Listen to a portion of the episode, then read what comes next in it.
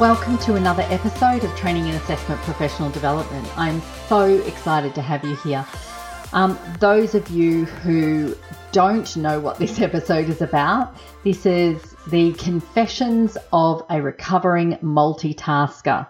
And recovering is the key word because I'm still a work in progress. But, um, you know, I've been an entrepreneur for many, many years, but specifically running my training organization between 2007 and 2019 um, as an RTO. And I have to say, I was constantly multitasking. I mean, constantly. And, you know, sometimes I called it juggling balls because I just was juggling so many balls that, um, and I had to wear so many hats even though I had a team around me and I had, you know, lots of support, um, I was still multitasking a lot.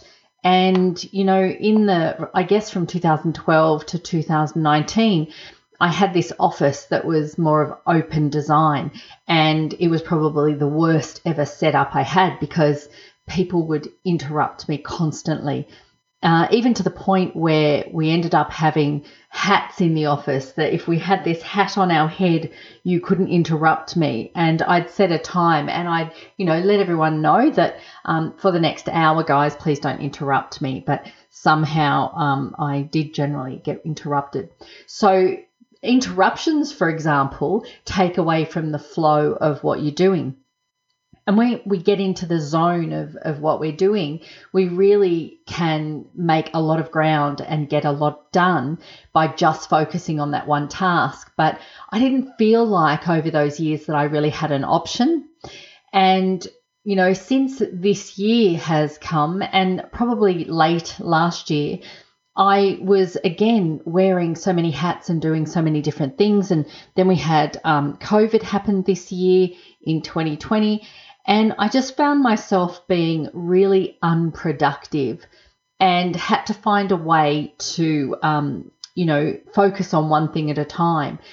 And that was really, you know, my brain works so fast. And I think, well, I used to think that doing multiple things at once meant I was more productive.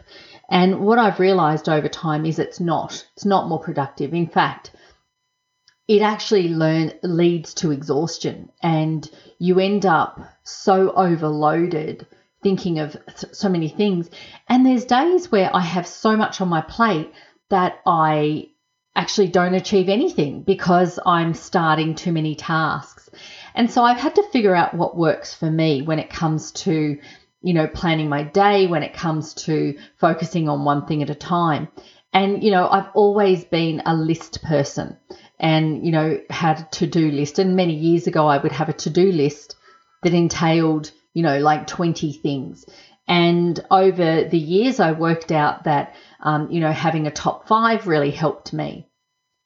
And my point here, as I'm giving ideas of things that I do, you really have to figure out what works for you um, and really question yourself does multitasking really work for you? And, you know, while we're talking about whether you um, think it works for you or not, there's a really great book that I was that was recommended to me, which is called The One Thing. And in this book, it really does define, you know, and this is scientifically. So these are facts, you know, the the facts are there when it's backed up, you know, by facts and examples and statistics and science, especially when it comes to brain science um, you know, I really am the I'm I'm a advocate for wherever we can find the facts and we go, oh, let me think about that. You know, is that something that you know I can relate to, or is it something that I need to do? So the author to this book, the one thing, is Gary Keller with um, Jay Papasan. And you'll find it on Audible or you'll find it in a bookstore but there's some really good points in there. And you know it's a book that i will i have it on audible as i do. I, I have lots of books on audible. But there's some books that i get that i then put sticky notes in there and, and mark up and, and refer back to. So this will be a book that i actually end up getting by hard copy as well and will be a resource that I use just to remind me. Um, but I tested some of the theories in there and I've been testing them for a little while now and looking at really focusing on the one task. And when my brain, because I have been multitasking for a long time, I'm having to train myself uh, to not do multiple things. So, you know, sometimes I'll be doing a task and something will come over me and I think I can do it really quick. So I'll do that task and then go back. But what I've actually done is I've lost the momentum of where I was. And I then, you know, go back to that task and then I go to that task and I end up not really being that effective in any of them. And so because I have unconsciously been a multitasker for a very long time, I now have to become conscious of when I'm starting to multitask and then I just write a brief note down and of course give myself a time frame when do I have this done by. It's like um I guess if you were allocating things to your personal assistant, you would um, you would have to give them a, a, task and a timeline to have that task done. So, of course, for myself, I'm writing down the tasks and when do I have it done by. And sometimes I set myself electronic reminders, and other times I just have sticky notes on my desk or I put it in Trello. So I do it in different ways. I don't just have one set way to do it. And uh, that's because I'm testing which one is going to work for me because I really want to be more productive. Now, anyone who knows me knows that whenever I put my mind to something, I get it done. So I eventually get the task done. What I want to do is work more efficiently and have tasks done without the added pressure of a deadline. So I get the task done efficiently. And, you know, even if there is a deadline, I can have it done before the deadline without having that extra pressure on me. So, you know, again, when you say uh, I'm, I'm a recovering multitasker, again, I'm finding the way that works for me. And that's what you need to do. Um, once you question whether multitasking is really working for you, um, then you'll start to go, okay, is there a better way or is there a different way that I can trial? And so trial it. And one of the interesting things about this book that I found is they actually did the scientific research, and forever I've heard the term if it takes 21 days to create a new habit.